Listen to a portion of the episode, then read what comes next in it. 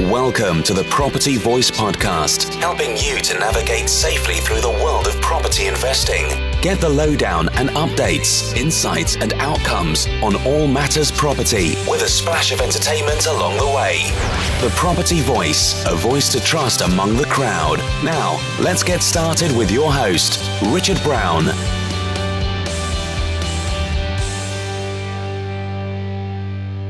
Hello and welcome to another episode of the Property Voice podcast. My name is Richard Brown, and as always, it's a pleasure to have you join me again on the show today. Well, I'm traveling again today, so I'm in a hotel room. I've uh, just had breakfast, and it's kind of deadline day for the podcast, so I've been scratching around trying to get this one uh, done for you. Hopefully, it comes out okay. Uh, but today, I really want to talk about property bubbles and uh, how we can spot them and what we should do, rather, what we can do to protect ourselves against them. So um, it's been on my mind a bit, um, not necessarily because I'm in fear of a bubble coming, but um, mainly because of uh, my uh, episode last week on Bitcoin, and it kind of started to make me think that Bitcoin might be in something of a bubble or heading in that direction. So I, it gave me an inspiration, if you like, to talk about property bubbles. So that's the purpose of today's show. So, in addition to talking about uh, property bubbles and how we can safeguard, if you like, against those happening, I also want to share with you um, at least one way in which we can find some great property deals that can help protect against some of the potential impact of a property bubble. And uh, for example, by adding value, seeking higher returns, or taking profit as we go along the journey instead. So, stick with me um, uh, to hear all about that. But right now, let's get on with the show. Okay, so let's get on with this week's featured topic with Property Chatter. I, I guess it's appropriate. I'm, I'm going to make a couple of references uh, here throughout the show today. So let's just make, make you know get them out of the way in the first place. So many of you would have heard of the 18 year property cycle. Uh, so I'm going to refer to some of the aspects of that throughout this um, rather than each time I mention it. But there is a thing, it's called the 18 year property cycle, and um, it, it you know, the evidence would suggest that averages of uh, property cycles seem to span somewhere between 15 and 20 years. They're not exactly 18 every 18 years, so there's a slight bit of variation, but there's an amazing amount of consistency as well. If you look at that, just look up Homer Hoyt um, who uh, identified these patterns, if you like, of uh, and he was a US uh, based economist, and he looked he identified some of the patterns of the property cycle in the US market, and the similar exercise that is has taken place in the UK market as well, um, almost you know pretty consistently over the, over several hundred years actually, uh, with one or two uh, exceptions. So I'm going to reference that. The other thing is something called Minsky's theory of financial instability, which dates from 1986, but um, uh, certainly, it applied in 1986, but it's equally applied since then as well. So we'll talk a little bit about that. So there's a couple of reference points, if you like, that you can look at if you want to study uh, property cycles and bubbles, that kind of thing. But let's get into identifying what are some of the signs of a property bubble. So I'm going to go through a, a, bit of a list if you like, and I will come back to this later, but suffice to say that one of these in isolation or even a couple don't necessarily mean we're automatically in a property bubble. Um, it's more about trending or grouping or an accumulation of things. So uh, I'll come back to that later on. But if you, when I when I mention some of these, for example, increases in interest rates, you might go, "Oh my goodness me, we've just had a rise in interest rates. We're about to have a property bubble." No, it doesn't automatically mean that. So sometimes I'm going to give you some indicators, but we have to piece the, you know, it's pieces of a puzzle. We have to put them together and see the pattern or the picture that's emerging before we can conclude, yes, it's likely we're in a property bubble and therefore we need to do something about that. So when you hear any one of these, don't panic, in other words. So the, the first sign of a bubble, if you like, that I'm going to mention is uh, if we've got rising property prices without necessarily increased fundamentals. So what I mean by this is, well, if you imagine rental returns um, and mortgage affordability as some key uh, indicators, um, then that, that's what I mean. So if rental returns are starting to drop dramatically and prices are rising, it could suggest that prices are getting a little bit ahead of ourselves because people expect a minimum level of return or at least an average level of return. So if those returns are starting to squeeze, it would suggest that prices are outstripping the returns that are available in the market, and that's going to put pressure on the house price. And similarly with the, uh, so that's more from an investor point of view. And from a homeowner point of view, if mortgage affordability, and when I talk about affordability, a lot of people have been focused on income multiples, you know, four, five, six times income, and seeing house prices, you know, you know, stretching that income multiple. It's not necessarily that one. It's the actual mortgage cost as a percentage of take-home pay. That's the, the better measure, really, of mortgage affordability for the homeowner market. But once we see that starting to increase dramatically, then you know household finances are becoming squeezed and there's less ability to afford higher prices. It puts pressure on prices and therefore it could lead to a drop. So one of the things you could look at here is what's called the Case-Shiller Home Price Index, and uh, he he does a, lot of work on on affordability and, and, tracking and tracking bubbles, if you like, in that sense. So, but I think a more realistic measure is uh, average wage inflation versus house price growth. So uh, I tend to look at that. What are wages doing? What's house prices doing? What is therefore people's ability to uh, maintain the mortgage payments over an extended period of time? And a similar and a similar measure could be with rental inflation, rent increases um, versus house price uh, increases. The, they don't always track 100%, so this can be a little bit of a lag. For example, you could see a burst in house prices uh, and nothing really happening in the rental market, and then rents start to catch up a little bit later. So there could be a, a one or two year lag, you know, in that sort of uh, analysis taking place. But keep an eye on those sorts of metrics to see what's happening. And obviously, if those gaps start to widen, it's perhaps you know it means go looking for other clues. Is really what it means. The second point is where there's extremely heavy use of leverage. Uh, so this is things like this easy credit underwriting by the banks. Uh, we got high loan to values. You might remember 100% loans back in the day. Um, you might not remember, but you know it was 10 years now since the last uh, financial crisis, so memory starts to fade. Um, now, easy credit, self certificate, uh, excuse me, self certification mortgages, interest only home loans, uh, particularly for homeowners, uh, same day remortgaging, other financial innovation, as they call it, that's coming out, uh, are all indicators that perhaps you know there's too much debt and the debt is fueling the asset price, in this case the property price, uh, too much. Another indicator is that the we've got an underpriced cost of money. Uh, and actually, we have had an underpriced cost of money because we've had historically low interest rates now for a decade. Uh, even with the latest uh, increase that we've seen, it's still you know very very low, very very affordable, and uh, out of keeping with uh, historical averages, which have averaged around about five percent interest rate. So around about half a percent bank base rate, it's very underpriced. So, um, are we in a bubble because we've got low interest rates? Not necessarily. As I mentioned, it's an accumulation of different things. Political intervention is another key characteristic, and you know this this happens probably more so in in uh, sort of more communist regimes. So like china for example you can probably see this happening a lot more clear cut than in in some of the western economies. But even in western economies you can see things like relaxed re- regulation and, and, lending policy. You might think it's uh, uh, in a different direction right now, and it probably is, with the mortgage market review and the Prudential Regulation Authority and stress testing of mortgages and portfolio landlord, you know, checks and all of that sort of stuff is kind of the reverse. So it's kind of trying to avoid a bubble right at this moment. But if you cast your mind back to around about 2007, what was it like then? You know, since the 80s, uh, there's been a long run of relaxed um, regulation in the banking industry, and of course, it led on to a lot of financial innovation. It led on to easy credit and that kind of thing. So we don't have it right now, uh, but keep an eye on that one. But other potential indicators could be quantitative easing and currency manipulation. Yes, we've got a little bit of quantitative easing going on, you might notice, but does that automatically mean we have a bubble?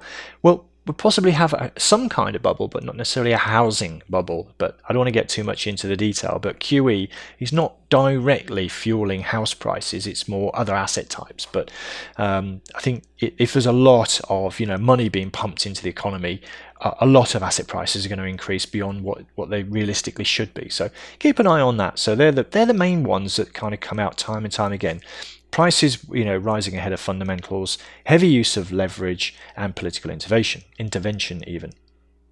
But we got some other things. So uh, excessive risk taking being one.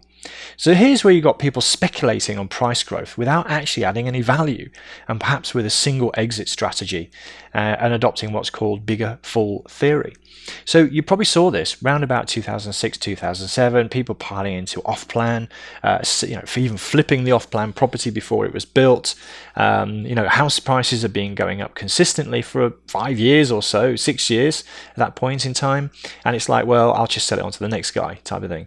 And of course, at some point in time, around about 2008, in fact, 2009, it all went a little bit pear-shaped, and uh, you know the the bigger fool was the one, last one holding the property, of course. So um, yeah, so if you just got one exit, you're speculating on house price growth without actually doing anything to earn the money.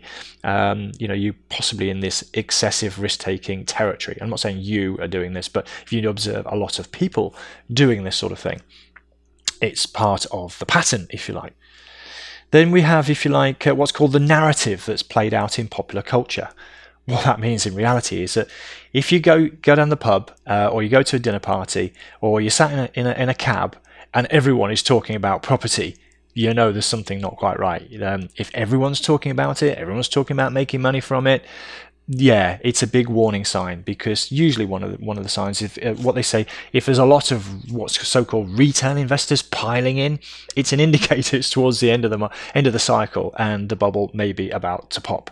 So if you get on the pub and somebody asks you about property, it doesn't mean there's going to be a property bubble. But if everybody does the same thing and it's you know it's it's all over the news uh, and the media, then yeah, it could be a sign that we're at the top of the cycle. Um, another indicator is withdrawal of foreign investment. And uh, uh, an example could be Brexit. I'm going to say that. Um, it could also be uh, an, a high sterling valuation uh, as well. So if if foreign money starts to leave the country, and this this affects particular regions more than others, so London could be quite highly affected by this, let's say, than um, you know Newcastle just to pick pick a couple of places. Um, so, it, but it doesn't automatically follow that we've got a bubble and it's about to crash.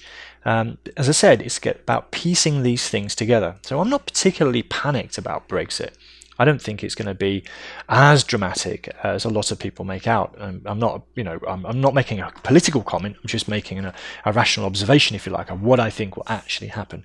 But you know, significant withdrawals of foreign investment. Let's leave it at that. You know, that could actually give rise to to certainly in high investment locations, uh, property prices softening, uh, if not crashing, maybe, maybe.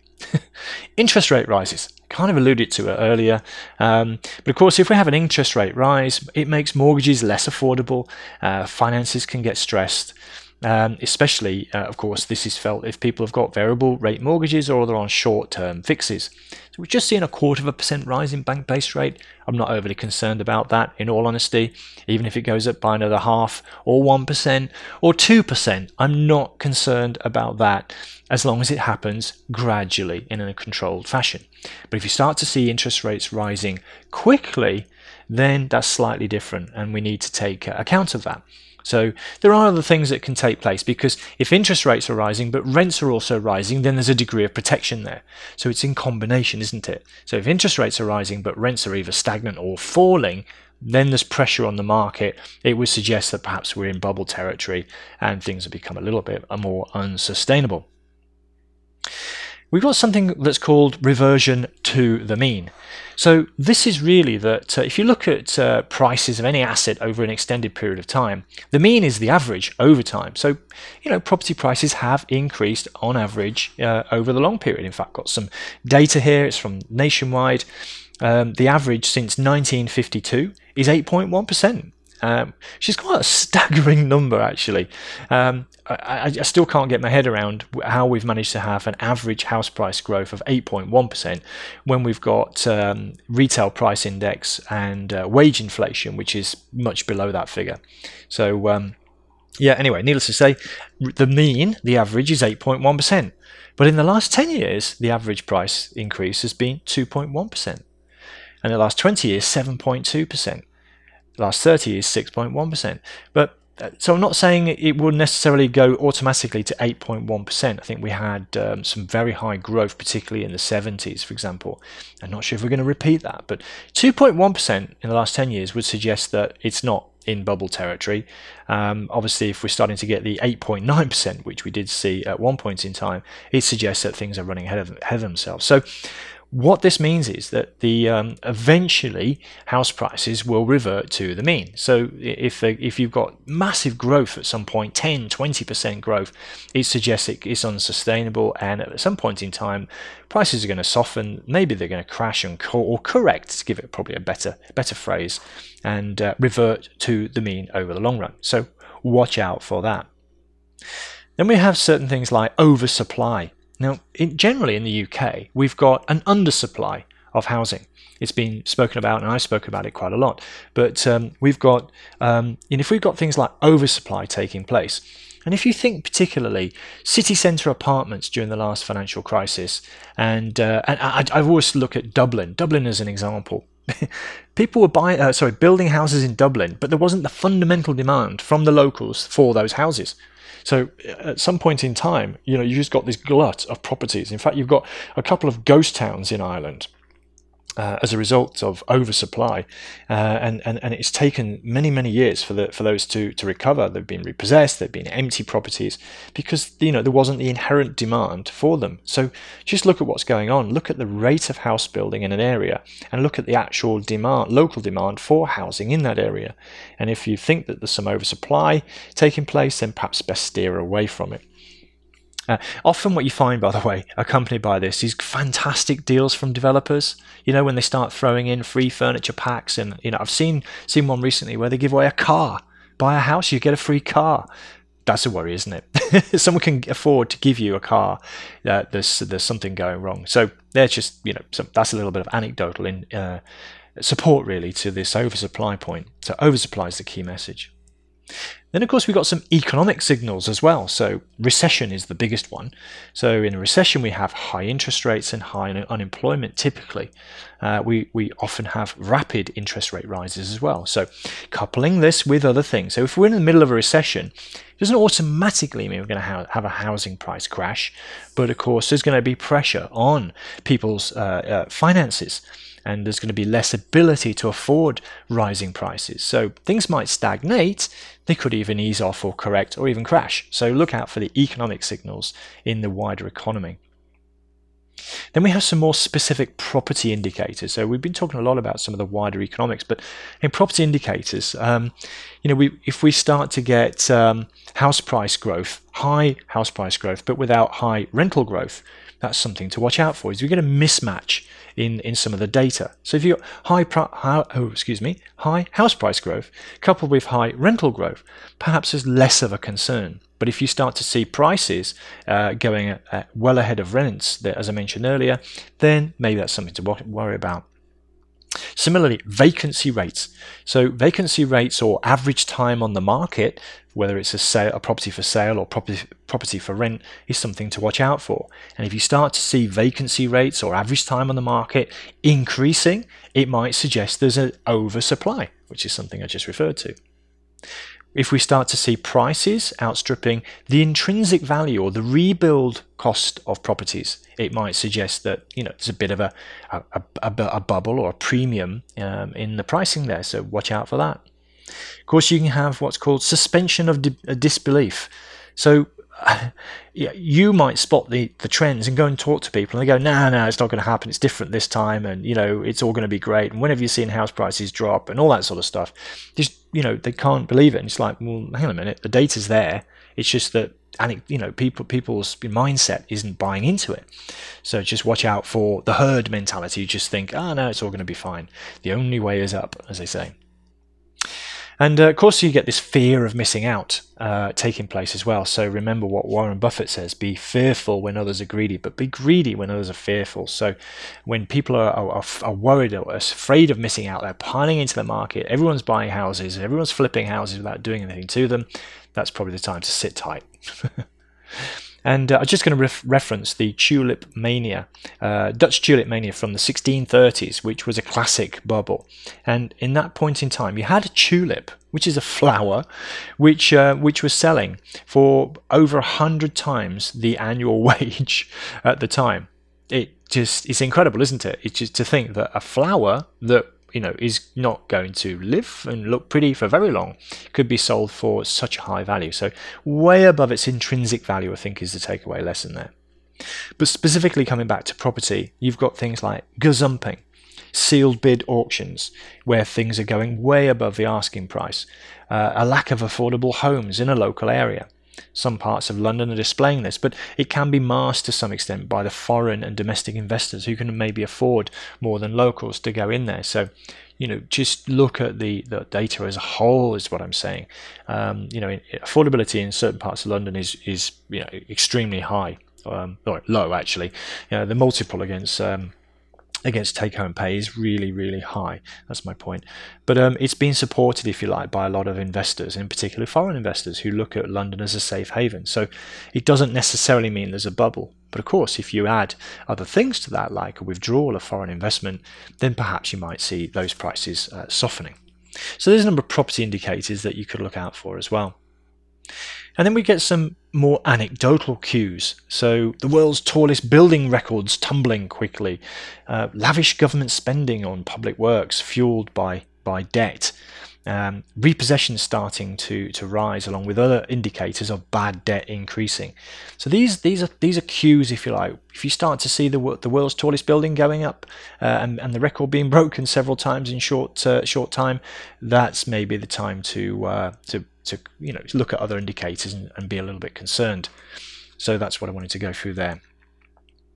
I did refer to Minsky earlier on, and I'm just going to come to that. He, Minsky uh, was uh, an economist, if you like, who uh, looked at stages of an asset bubble. So I think it's really good to, to relay what he actually said, which is about to do uh, right now. Uh, so he had these five stages. The, the first of which was displacement. And displacement means uh, we got a new paradigm or a new normal, if you like. So, for example, look, we've had a, um, a decade of record low interest rates. That's a new paradigm, isn't it? So, displacement, it's an indicator that's where we perhaps have been in the, uh, in the cycle there um, in terms of the stage of an asset bubble. Then, after displacement comes boom. So, this is where prices rise slowly initially, and then they gain more momentum as more and more people pile in. There's lots of media coverage, fear of missing out, and there's uh, more retail investors or everyday Joes piling in.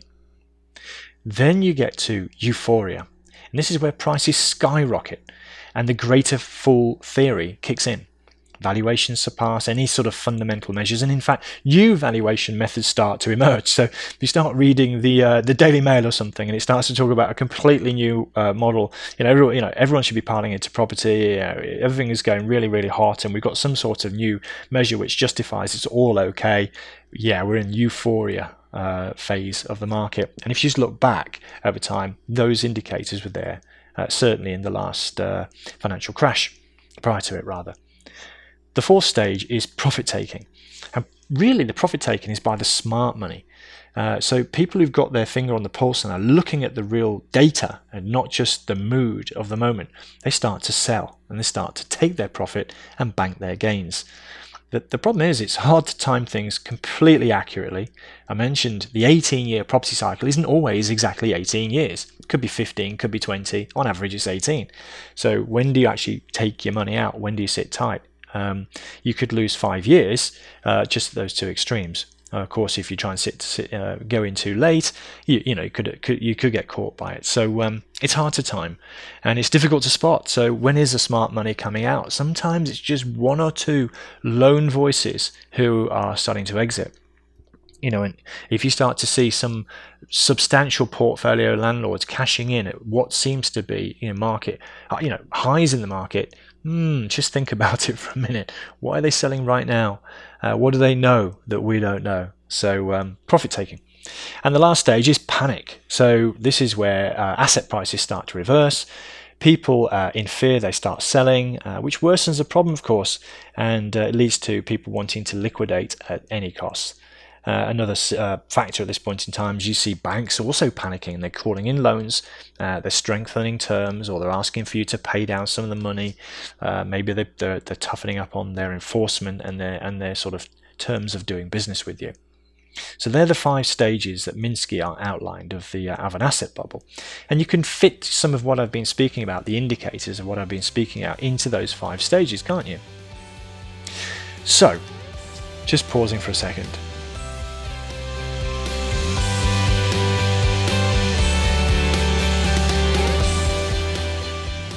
So, now we know what some of the indicators are what can we do potentially to protect ourselves against uh, falling foul of a property bubble? Well, quite handily, I've come up with a list of 10 things that we could do. So I'm just going to rattle through these for you right now. The first one uh, is to have some equity in our property. Um, now, ideally, we could do with 40% equity uh, in our property. So this is where the loan to value might be 60%, 40% equity, 60% debt um, and, and ideally more. But I realised that uh, this might be a challenge, especially initially uh, when we're starting out or when we're growing our portfolio. However, if we keep this figure in mind, uh, the sort of 40% equity mark, uh, and try to avoid remortgaging back up to 75% loan to value all the time, it's the, the main trap that people can fall into. So personally, I, I do tend to take uh, 75% loan to value mortgages initially when I when I take on a property, and even with a BRR or buy refurbish refinance strategy, I look to pull out round about 80% or more of my starting capital. Again, leaving something like 75% loan to value of the increased uh, value of the property. However, I rarely refinance again at a higher amount after this, and uh, I'll just let natural house prices and indeed potentially paying down the mortgage reduce my loan to value over time. So, you know, I, I, take 75% mortgage, but then I'm looking to sort of let that uh, loan to value average fall over time. And I'm getting quite close as a portfolio to this 60% uh, loan to value uh, across the whole board there. So I'm still growing, so it does mean my average is slightly above 60% at this moment, but uh, I've got other things I'm doing as well to help protect me. Don't worry about me. And, um, you know, that's it. So, first one is have some equity in your property. The second one is have some liquid cash set aside. Now, ideally, have a contingency fund in cash or some easy access savings, or in an emergency situation only, a credit card with plenty of headroom. Now, obviously, taking on debt in the middle of a crisis is probably not a good thing to do. So, the credit card idea is literally just a kind of a get out of jail, um, not so much free, but get out of jail card that uh, you might use in a sort of emergency situation, but you you know you shouldn't be looking to make a bad situation worse. So have some cash set aside. And I do remember hearing a, a, while ago now, I haven't actually checked what the situation is today, but I do recall at one point hearing that Apple and a lot of other tech firms had something like a year's worth of expenditure set aside in cash. That's quite a good measure to aim at, uh, a year's worth of expenditure. But you could look at this as a year's worth of mortgage payments um, that kind of thing, uh, set aside as cash. Now, of course, that's an ideal. It's probably also a tough ask, especially when you're getting going. Um, uh, but do ask yourself this: if um, how long could you keep going with your mortgage payments, whether it's your home or on your investment properties, if you've got no income coming in? So, if you've got no personal income, you've got no rental income, how long could you keep going? That's what's called the burn rate and um, you'd be surprised actually not many you know a lot of people can't go for even a month. So that that's a danger. So if your if your burn rate is a month you better do something about it. If your burn rate's three six nine 12 months obviously the longer that number is the better opportunity you've got surviving in case something happens. So uh, you can weather the storm. And of course storms tend to happen quite often these days as you'll see just by watching the news. So economic storms as well as uh, natural storms the third one is force the appreciation, don't wait for it. So if you add value to your properties, you automatically add equity and effectively you can beat the market growth as a result of doing this. So it's an excellent way to protect your position in case prices should then drop. So forcing the appreciation by adding value to property rather than just waiting for these, you know, house prices growth which which can happen just in a bubble and it can be taken away just as easily. So add value rather than uh, speculate on it arriving. Number 4. Invest for income first of all. So make sure you've got plenty of rental coverage over your mortgage payments to provide monthly cash flow to help build that liquid cash fund I spoke about. Then, if interest rates rise, you should still be able to cover the mortgage. By all means, have a bash at some capital growth um, strategies in the early stages of the property cycle. But towards the peak, so I'm giving some clues as to when the peak might arrive, arise rather, uh, switch into more income strategies or even sit it out for a while instead and wait for the buying opportunities that will soon emerge because they will. Number five is diversify your risk. Ideally, we, we don't want to have all of our eggs in one basket. Okay, so if we've got enough money for one small property in Durham, that's okay.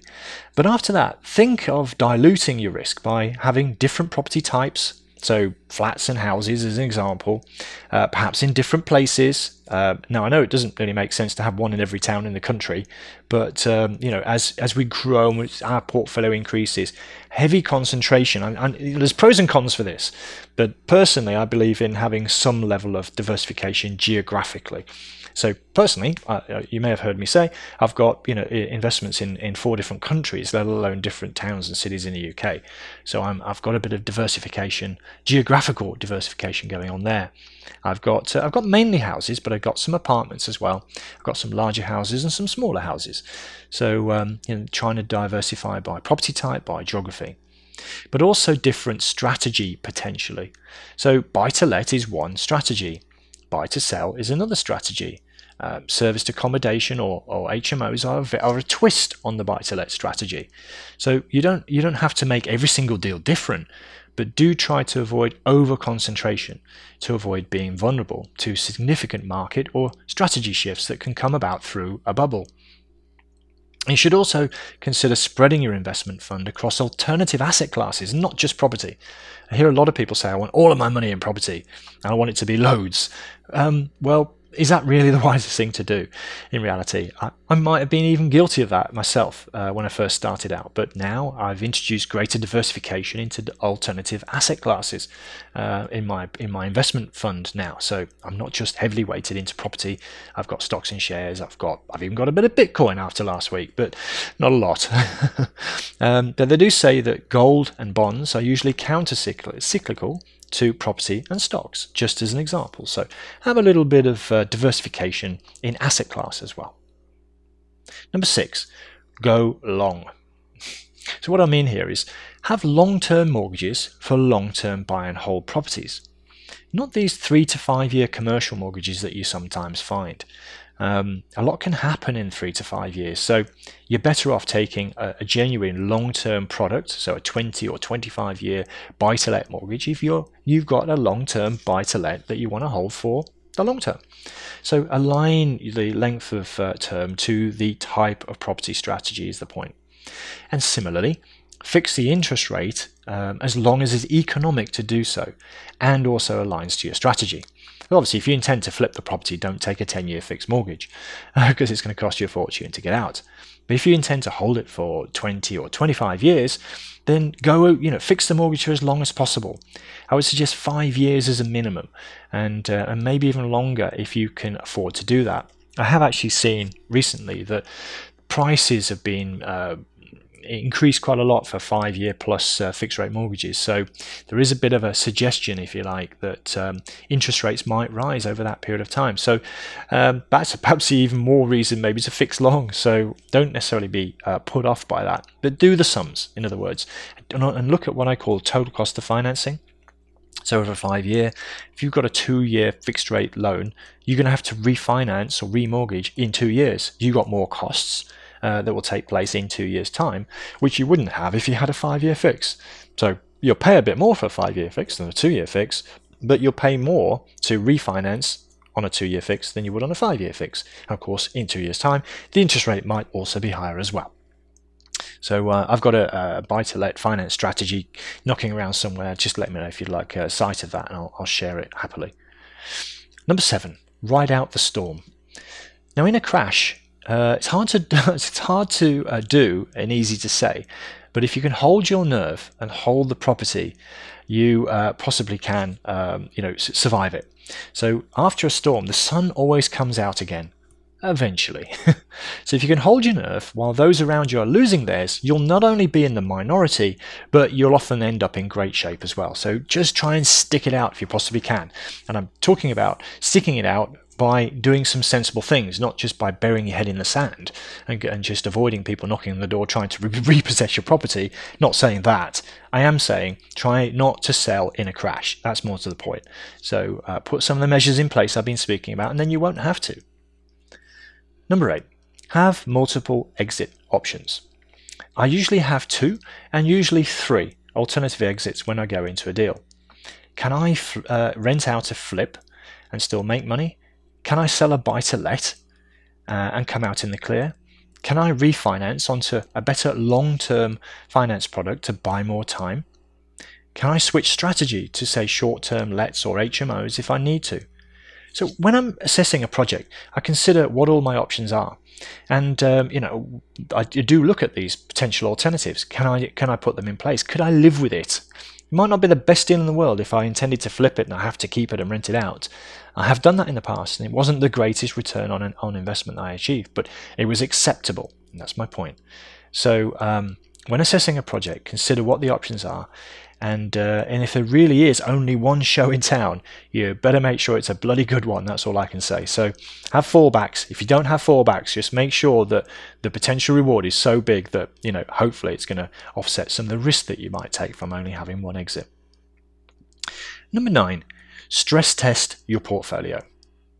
The best stress test that I've seen is a spreadsheet that accompanied an article called House of Cards, which was produced by an investor called Ed Atkinson, and I featured Ed uh, previously uh, on the podcast. Now, this um, this spreadsheet it models all of the major recessions over the past 100 years, and it allows you to see how your portfolio would fare in each of them. So it's, it's modeling recessions, you know, particularly more so than property bubbles, but you know, a lot of the characteristics are similar, let's say. And so um, I was pleased when I got a bit of a green light when I plugged my portfolio in when I last uh, did the exercise. So drop me a line if you want a copy of the uh, House of Cards article and accompanying spreadsheet, and uh, I'll gladly send that to you. Uh, but even if you don't do this, i.e., get a copy of the spreadsheet, then do model your portfolio with alternative interest rates at, say, 5% higher than your existing mortgage rate and uh, also, uh, let's say a 20% or more price drop in, in house prices. What sort of shape might you be in if uh, if you're under those circumstances? If it's not so great, maybe you're amber or even red instead of green in the traffic light example that I'm, I'm, outlining here, then maybe it's a good idea to make some plans to mitigate the position uh, whilst you still can. And you've got uh, perhaps an opportunity to make some changes rather than being in a, in a crisis situation in the middle of a bubble. And uh, clue, it could be by following some of the suggestions I've been making throughout the uh, this uh, episode today. Number 10, uh, buy low, sell high. Uh, it sounds really obvious, doesn't it? But it's actually hard to do. Uh, and what I really mean here is, is try and avoid buying during the so-called winner's curse phase of the property cycle. So the winner's curse phase comes from the 18-year property cycle, and it's uh, it's it's when the world's tallest skyscrapers are going up and gazumping is being discussed by cabbies. Uh, these are the ways, you know, sorry, there are ways to still buy at this point in time. For example, if you can genuinely add value, but do try to avoid buying at the peak of the market uh, and just riding the wave if you possibly can. So buy buy low, sell high, or don't buy at all in that sort of winner's curse phase if you can identify it. Hopefully, I've given some clues as to when to identify it. So there we are then, signs of a bubble and 10 ways to protect yourself when it happens. I, I will say this, bubbles happen with a combination of factors and not just one, as I mentioned right at the beginning. So if you see one of the warning signs that I've mentioned, for example, increases in interest rates or, or Brexit, one of those, you know, is a warning sign. Each of those, rather, is a warning sign. It does not automatically mean we're about to enter into a property bubble and see a housing crash. Just as a change in how you're feeling could be an indication that you're suffering some sort of illness, and so let's say you have an upset stomach, it doesn't automatically mean that you have appendicitis. It could just mean you've had a dodgy, dodgy curry the night before. So a bit of a silly example, perhaps, but I just want to illustrate the point. You know that one indicator does not mean a bubble. So look for patterns and trends and clusters of the warning signs instead. And if you start to see several warning signs starting to accumulate, start to add to one another, and start to just keep repeating, then perhaps it's time to take some defensive action and sit things out for a while. So that's my discussion on property bubbles. Hopefully that's been useful to you. Um, the show notes will be over at the website too if you want to just go into a bit more detail. But right now, I just want to uh, dive into something quite different with the shout out. And now, where you can go for more great resources with the shout out. Before I go today, and I think it's probably opportune actually, I bring this in at this point in time. When we're talking about defending uh, or protecting ourselves against bubbles, um, one of the ways, or you know, potentially uh, several ways of doing it, I mentioned are building in equity or ha- having higher returns or income income uh, strategies, let's say, as opposed to capital growth uh, speculation strategies. So it's quite timely, really, that I should talk about a new service that the Property Voice has uh, has just launched, and it's called Property Deal Tips. Now, um, it's some, there's something from ev- for everyone really, because we look at buy to lets, uh, buy refurbish refinance, and flip projects. So fairly vanilla, which is going to cover most people's interests who are looking at you know those core property strategies. So obviously it's not rent to rent and things like that. It's you know you're going to have to have some money available to invest in these projects. So if it's a straightforward buy to let, uh, I always look for projects that can deliver at least a 10% return on investment on a straightforward buy to let. Similarly, buy, refurbish, refinance, 10% return on investment on the funds that you leave invested in the deal after a refinancing. And, and flip projects, a minimum of 10% return on investment uh, on your cash funds for doing a flip. So that's that's my criteria. Every single pro- project that I share through Property Deal Tips has got a minimum of 10% return on investment. And of course, some of those are flips, so you're just trading property, and some of those are buy and hold strategies. Some have got a project, some haven't got a project. So something for everyone, I think you'll find. And just to illustrate, the uh, in the last week, uh, I shared four, pro- uh, four property tips uh, and they, these are pointers to properties that are on the market. So you just go and buy. I tell you where they are. Uh, we've done some analysis. We give you the results, and we just say go, go and find that property, go and negotiate and buy it yourself. An example last week, or four examples last week, we had a, a two-bedroom flat in the West Midlands as a ready-to-rent buy-to-let, which had a 10.5% annual return on investment. Then we had a, a two-bedroom flat in Wiltshire as an ideal refurb and flip project with a 12% return on investment a three bed terraced house in uh, South Yorkshire, ready to rent buy to let again, similar to the first one, with a 10% annual return on investment. Yes, these deals are actually out there.